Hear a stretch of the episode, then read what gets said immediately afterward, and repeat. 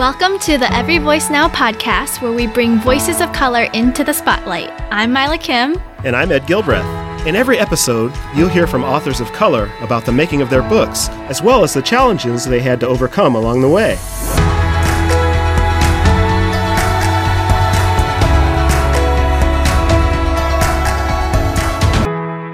Mila Kim, how are you doing? I'm doing good. It's good to have you in the recording booth today, Helen. So, welcome. Thank you. Thank you. I think this is our first time interviewing together. It is. This is such a treat for me. And I'm really looking forward to this conversation with our two incredible guests today. We have Dr. Deshonna Collier-Goubil and Dr. Nancy Wang Yuen on the podcast today. They are both active, amazing Christian scholars. They're both moms and they've come together to collaborate and co-edit this intriguing compilation of essays called Power Women, Stories of Motherhood, Faith, and the Academy. I was so fascinated to hear about how each of them has had to navigate this space in which they are a minority on multiple levels. They are women in the academy. They are women of color in the academy. So they are at the intersection of multiple marginalized groups. And still, they are both carving out a name for themselves in their respective disciplines. And like you had just mentioned, they're moms on top of all of that. Yes. And when it comes to being a working mom, I know a little bit about this. There is nothing that can fully prepare you for all the challenges that go along with being a full time mom and full time in the workplace. So I really appreciate that these women have tackled this topic. And I actually think more Christian workplaces, both inside the academy and outside of it, need to be talking about issues that working moms face more often. Yeah. Well, hopefully this episode helps. So let's dive in shall we? We hope you all enjoy our conversation today.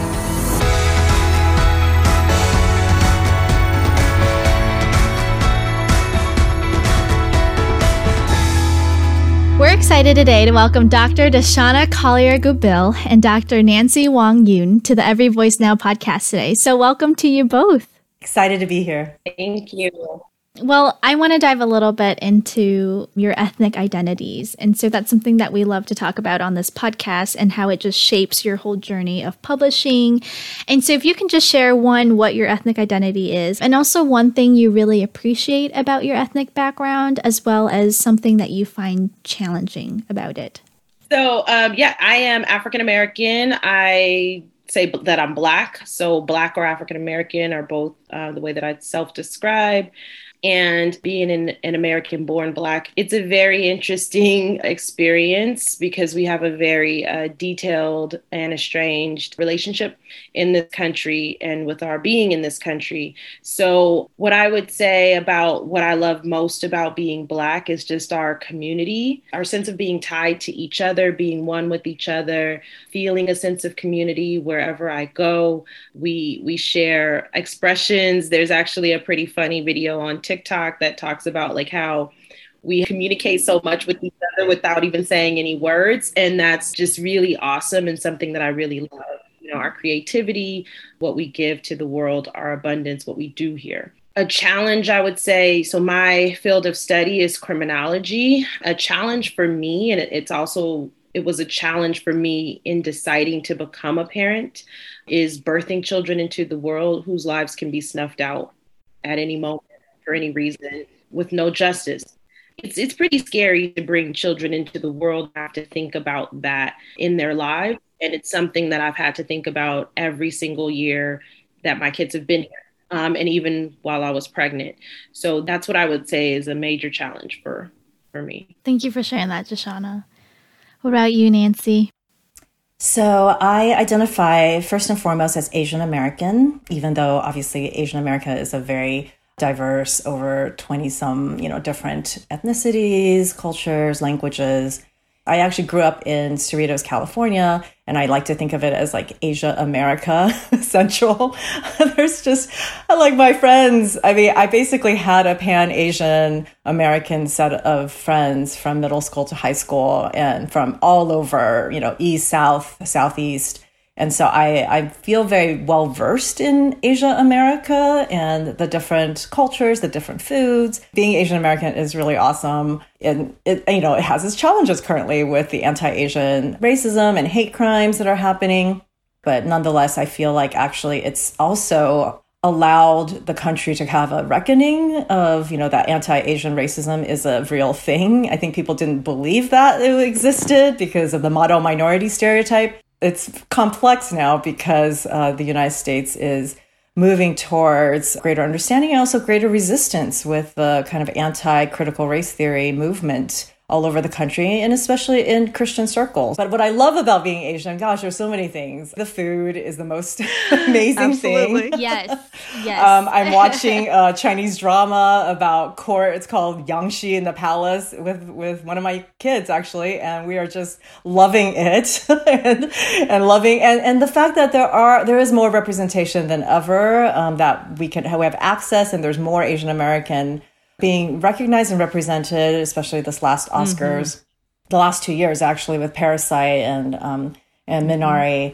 And um, and you know Riz Ahmed and Steven Yeun and Ye Jian Yun. So I, I study Hollywood, by the way. that's my that's my um, I talk I talk about this. I think about this. This is what I actually write about most of the time. This book, obviously, Power Women, is is more personal, but my research actually is about um, representation, and it's just exciting to be. It's an honor to be Asian now more than ever. So I know this book emerged from conversations you had with other academics who were also moms, and you saw this gap in the marketplace for a book that includes many different women's experiences and addresses these intersections of motherhood and working in the academy. I'd love to know a little bit about what kinds of challenges you might have experienced working on this project. Oh my gosh. oh my gosh. I mean, so many. There's there's one particular one that was like a super major challenge for me, but I'm going to talk about that when I read the segment. But Nancy has just been so amazing as a mentor in this realm because she know she knows, and so she's kind of like, we need to do this, we need to do that. I'm like, okay, and I'm so blessed to have the opportunity to write something with someone who's so giving of herself right because there's so many people that will that might have nancy stature but they don't like partner with somebody else who does you know so so that's been amazing and a blessing to me I wanted to say that we also wanted to provide the opportunity for all the contributors who, some of whom also is, is their first publication. And for me personally, uh, because I have published and have access to and knowledge to the publishing world, I really wanted to provide the opportunity for all the women who, you know, maybe didn't have those connections and or didn't have the will to do it because I think there was a lot of coaching that we had to do in order to and also encouragement, right? Because I think that there there is imposter syndrome that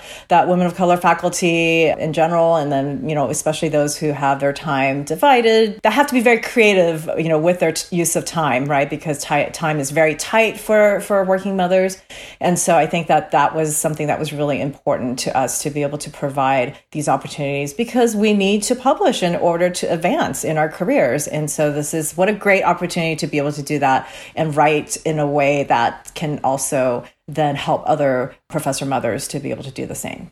Before I forget, I want to mention on the ivpress.com website, there is an article that Nancy and Deshonna have written on the topic of motherhood and academia. So we will definitely link to that in the show notes. And of course, the book is all about that topic. So you can read all this great content about this particular topic um, in all these ways. But Nancy wanted to circle back to something you were just referred to when it came to mentoring some of the contributors who were in the book. I would love to hear from you whether you feel like it is more difficult for authors of color to get published, just from your vantage point as someone in the field of academia, in the field of this area of studying racism in Hollywood. Would love just to hear your two cents yeah, I think for me, it was all completely new. I am the first person to get a PhD in my family. A lot of authors of color are first, first to college, first to PhD.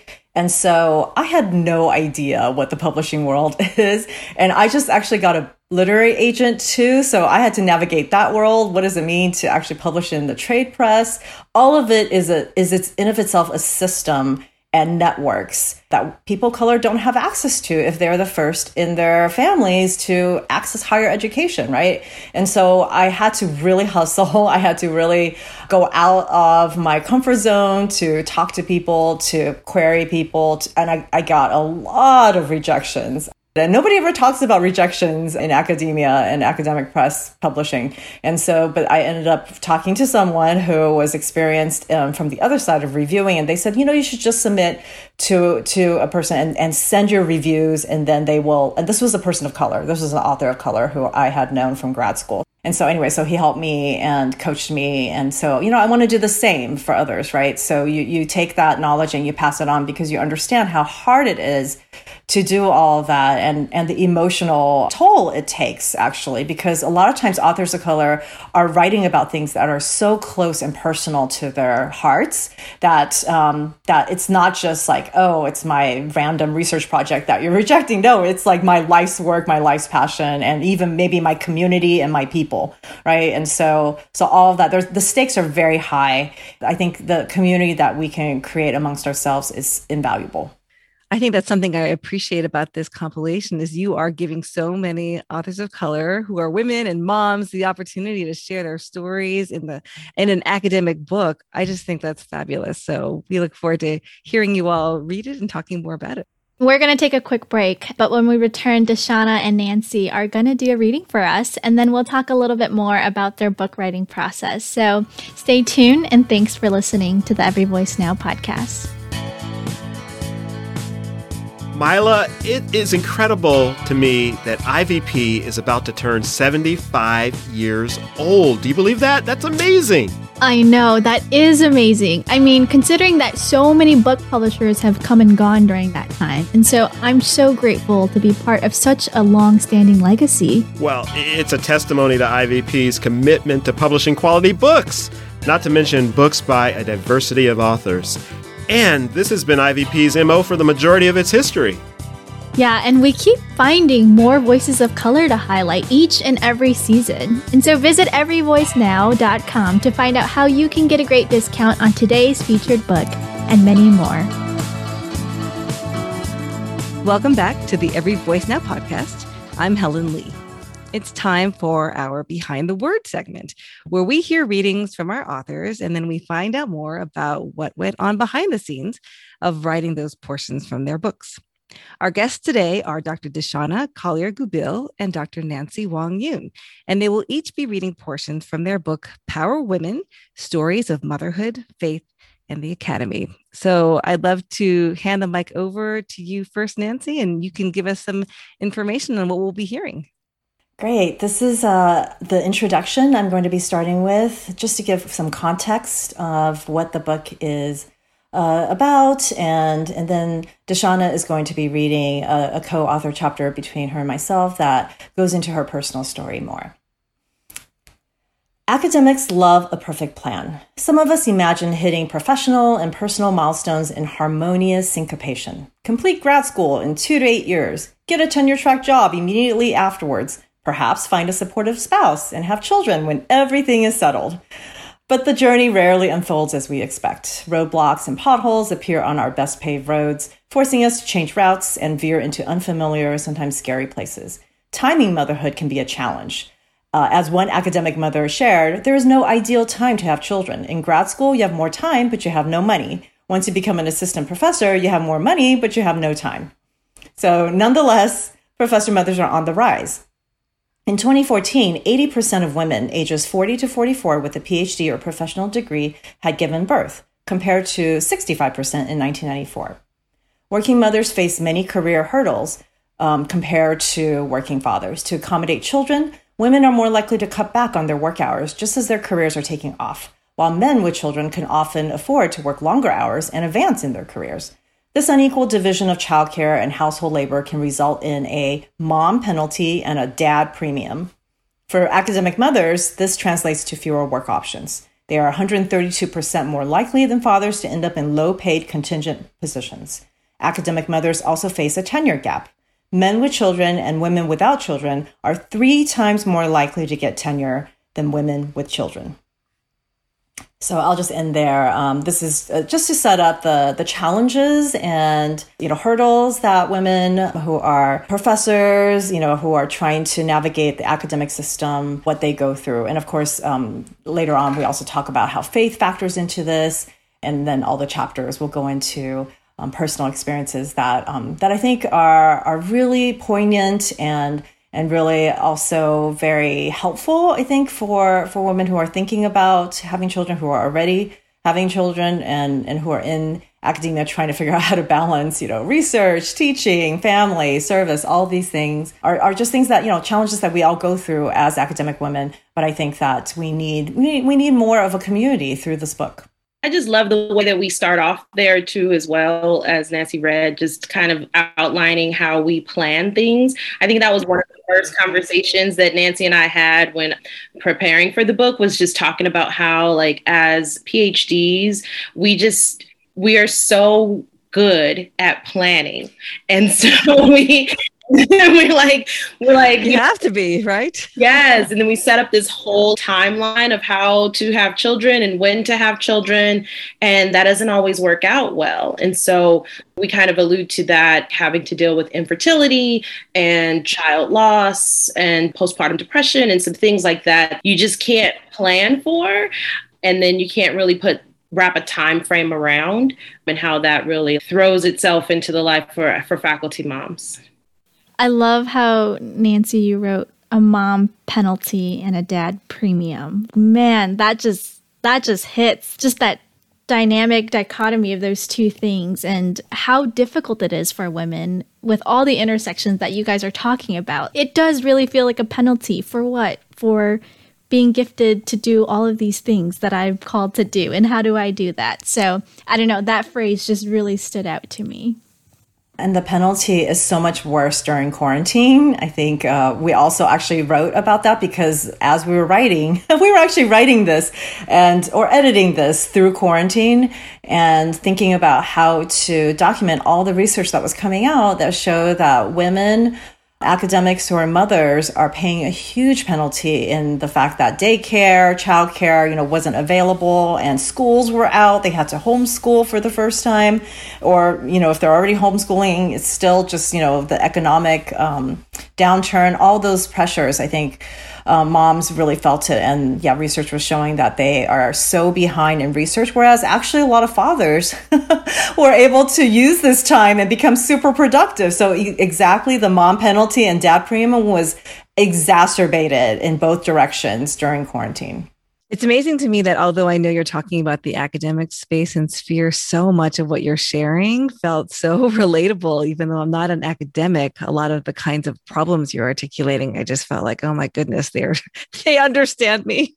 they're speaking to some of the challenges I have as a working mother who works full time and tries to figure out a way how to fit things in. And yes, over quarantine, it has been super difficult. So I feel like this book is speaking to, yeah, my own experience. So it's been really appreciated what I've heard and read so far. And I think, Deshonna, you're going to now read from the chapter that you all wrote together. Yes? Yes. So I'm going to read from our shared chapter. So this is about extended networks and solo parenting. Um, and it's in our chapter about navigating support.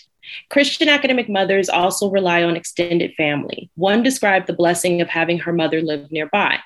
She said, My mom lives next door to me, literally two doors down. I try not to rely on her too much for childcare. She has thrown she has her own life, and especially after my father passed away. I want her to pursue the things she loves and build an identity for herself, but I know she is there and willing to help when I need it. And just having that knowledge is such a source of comfort for me. Extended family help is even more essential for solo Christian academic mothers.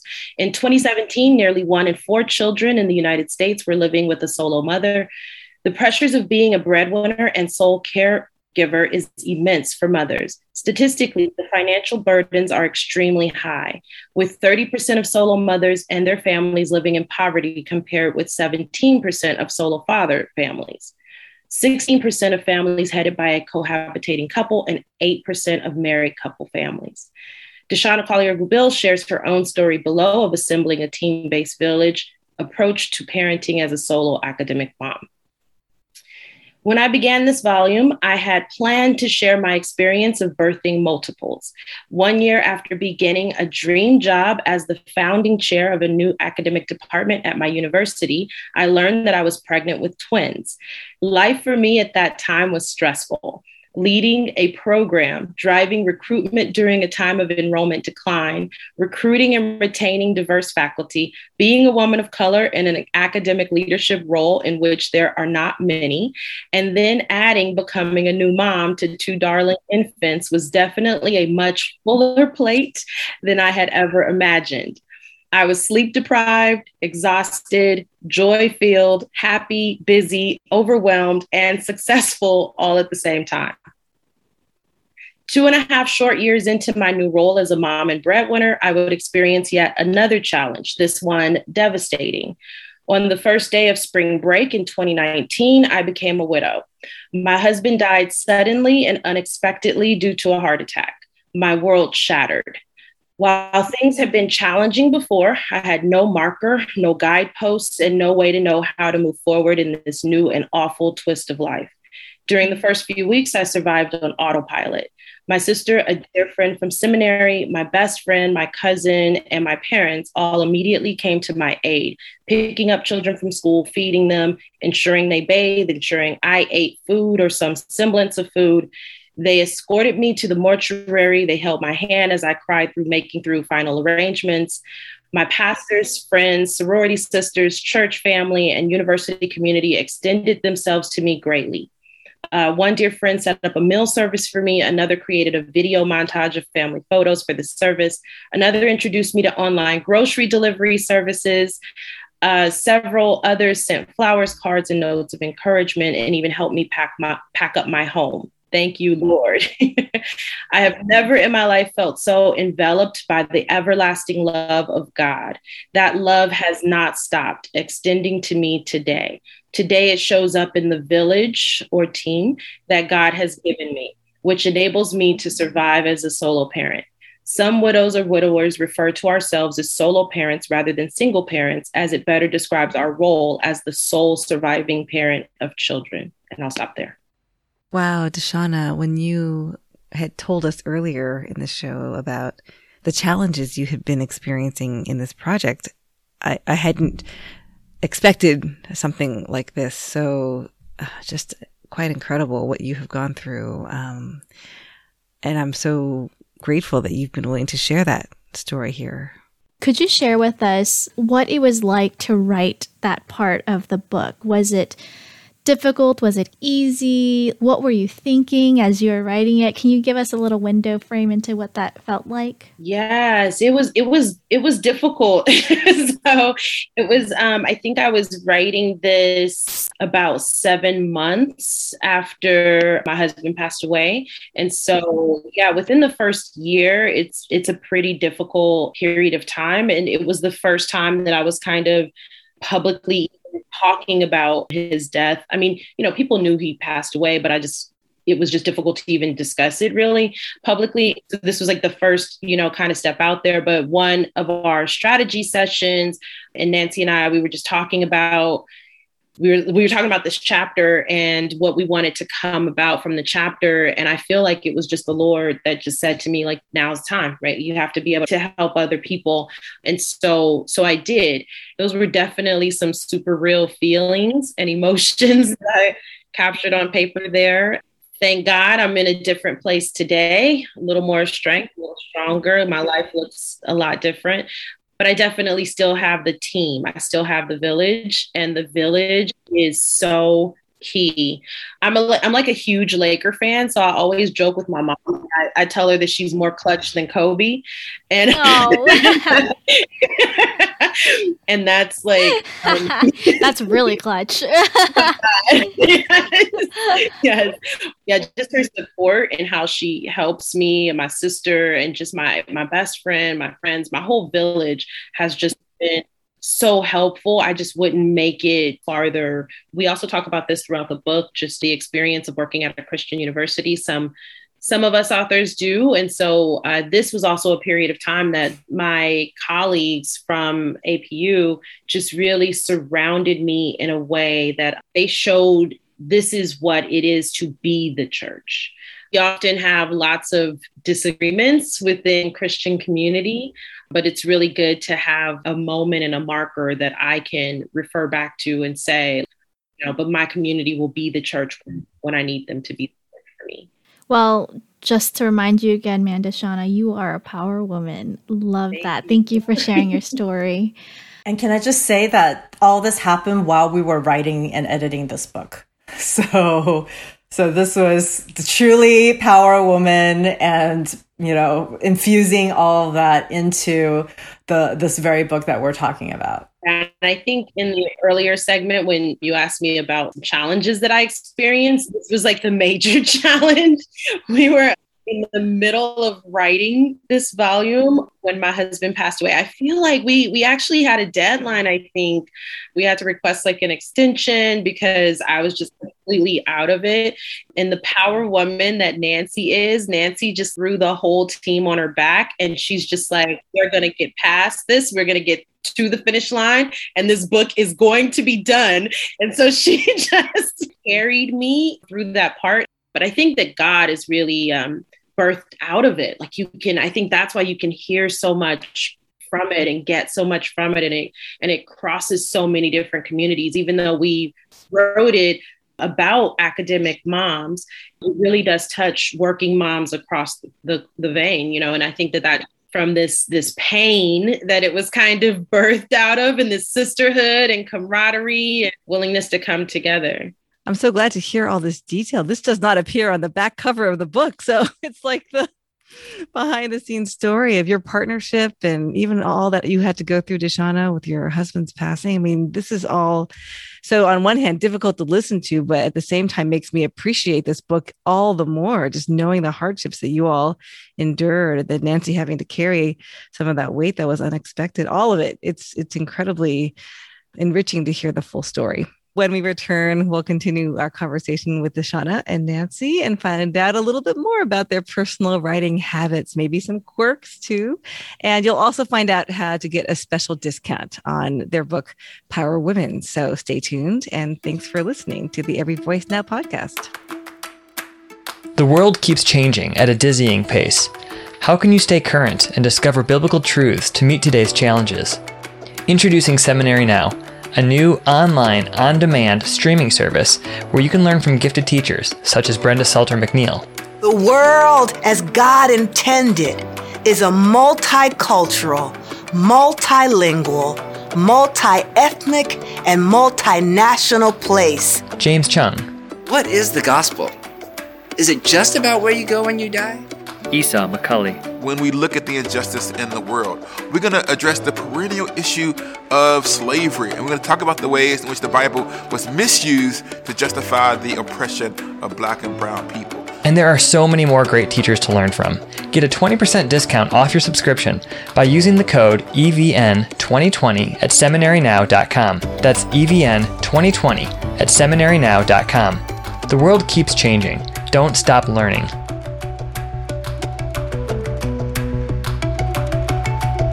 You're listening to the Every Voice Now podcast, and I'm Mila Kim. Today we've been talking with Dr. Deshonna Collier-Goubil and Dr. Nancy Wang Yuen. And so keep listening to figure out how you can get a special 40% discount on their book, Power Woman, at ivpress.com. But first, let's find out a little bit more about our guests, their writing habits, and their quirks. And so I'd like for each of you to think about a time when you had writer's block, or even as you guys shared earlier, when it was just really hard to keep keep going with this book project. Life happens, the pandemic happens, all of that.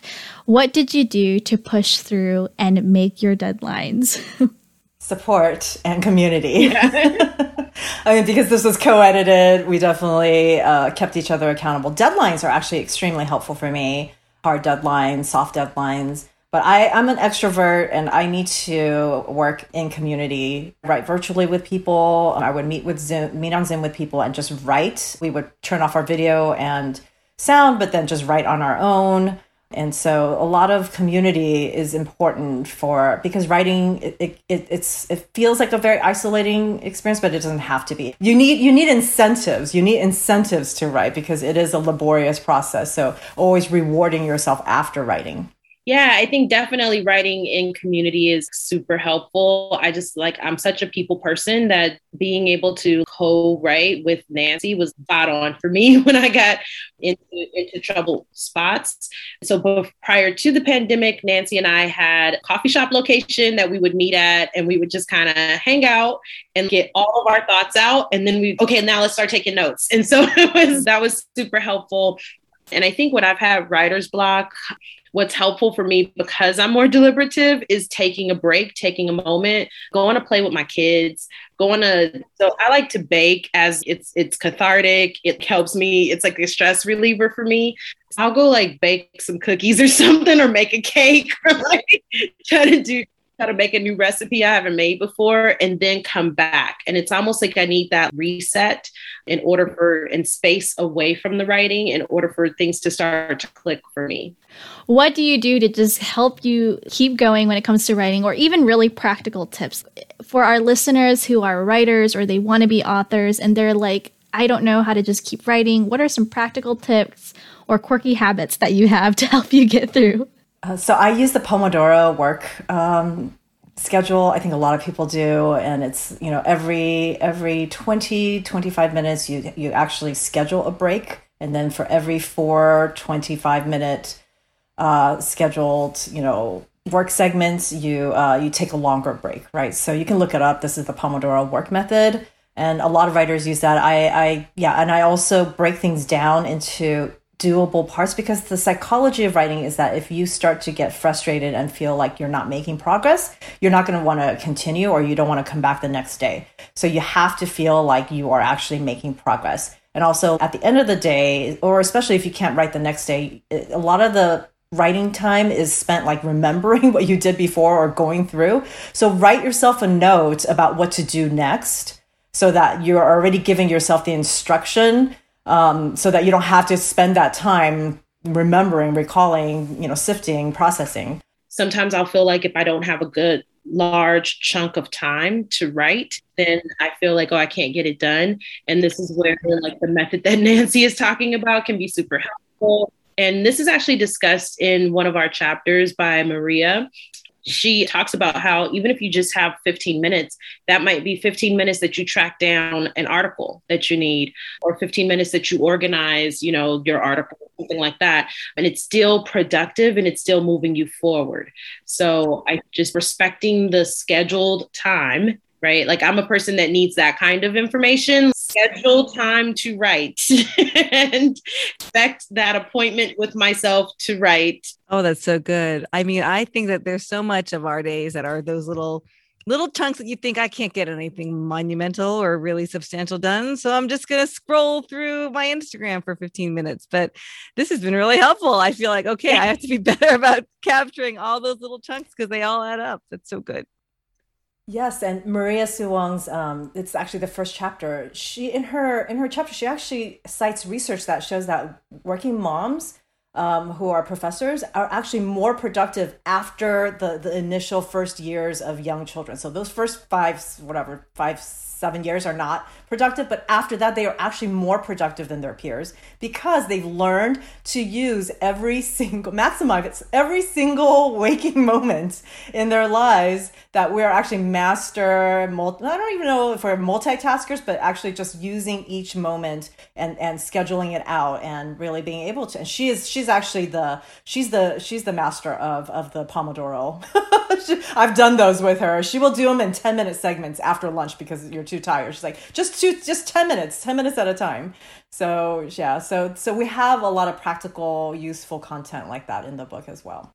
Well, this has been such a helpful conversation for me, even though I'm not a woman in academia, just as a, a working mom. And I think this will be an amazing resource, just the conversation as well as the book for so many. I just would love to hear as a closing note from each of you, what are your hopes and dreams for what your book will do, either out there in the marketplace or in academia or for women of color in academia. Would just love to hear each of you share your your hopes and dreams for the book. I just hope that that that it that people are not going to see it as just faculty moms and stop there because there's so many helpful stories and tips and guides for working moms in general.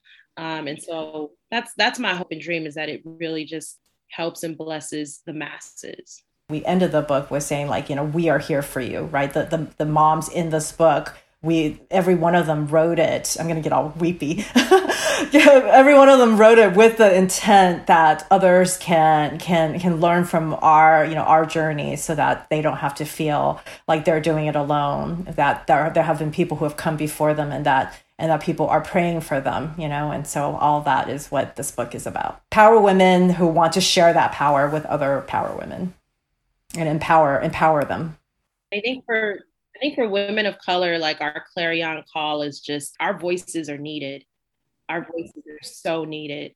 So push, push forward, you know, push forward. I mean, we experienced, you know, microaggressions and we experienced um, different things and being told no and um, having to really fight to, to, you know, save our voice in, in the title, in the chapters and the messaging of the book. Um, and so, you know, keep pushing forward. It's so, our voices are so needed and it blesses so many people. Well, thank you guys so much. We're excited for this book and we're excited for just even Nancy had just said those communities of women who are going to be formed because this book was written. And so we really look forward to that. But you know, we've come to the end of our time together. Um, but before we go, we wanted to give you guys a few moments to share any special projects you guys have going on or even where people can reach you if they want to connect with you. I am on Twitter. I live on Twitter. so I'm at Nancy W Y U E N. But I tweet not very much about about being a mom, but a lot about what it means to have your voice heard in the popular cultural industry. And I'm actually working on a memoir. So again, you know, moving towards this this more personal melding the personal and the scholarly together. I, I'm working on a book of essays that is a reflection of my life through the popular culture that I've consumed growing up. So the TV shows that I watched, the films that I've seen. So yeah, so kind of a fun, but also, you know, anti-racist, of course. and so kind of like minor feelings, if anyone's written, read minor feelings, but, but a lighter scholarly uh, version of that. So yeah, and I'm uh, I'm also on Twitter. I'm not on Twitter as much. we all learned from Nancy. She's like our role. And I was going to say Nancy, Nancy's she's helping me. So and I'm just I'm just at Deshonna Collier. So D E S H O N N A C O L L I E R. So yeah, like Nancy said, I'm I'm writing more. I'm a criminologist by training. That's my field of study. That's my scholarly field. So I pro- I tweet mostly about that and the and be the experience of being a black woman academic. And related to that, I have this amazing group called the Collective. So it's the Black Women's Criminologists Collective, and we are working on something now that hopefully we can get done this year uh, that will have add our voices to the conversation related to race in the criminal justice system. Well, we'll be sure to link that in our show notes just so people know where to find that and learn more about it. And so, thank you guys both so much. It has been so great to hear the stories behind Power Women and also just to have you guys both on the show today. Yeah been a pleasure. It's been a pleasure being here. Thank you for having us. It's been fun. More community and more power. Yes. Amen to that. And now we wanted to share with you all that you can find the book Power Women at ivpress.com. And if you use the code EVN40, you can get 40% off and free US shipping. So visit our site to get a great deal on Deshonna and Nancy's book. Thanks, everyone, for listening to the Every Voice Now podcast, brought to you by IVP. Our producer is Helen Lee, and our sound engineer is Jonathan Clausen. If you are enjoying our show, please share about it with your friends. We'd be grateful for your reviews and recommendations on Apple, Spotify, or wherever you listen to your podcasts. And we'd love to hear from you directly anytime. You can find us on Instagram and Twitter at Every Voice Now or you can email us with your comments, questions, or suggestions at evn at ivpress.com. And join us next time for another inspiring episode of Every Voice Now.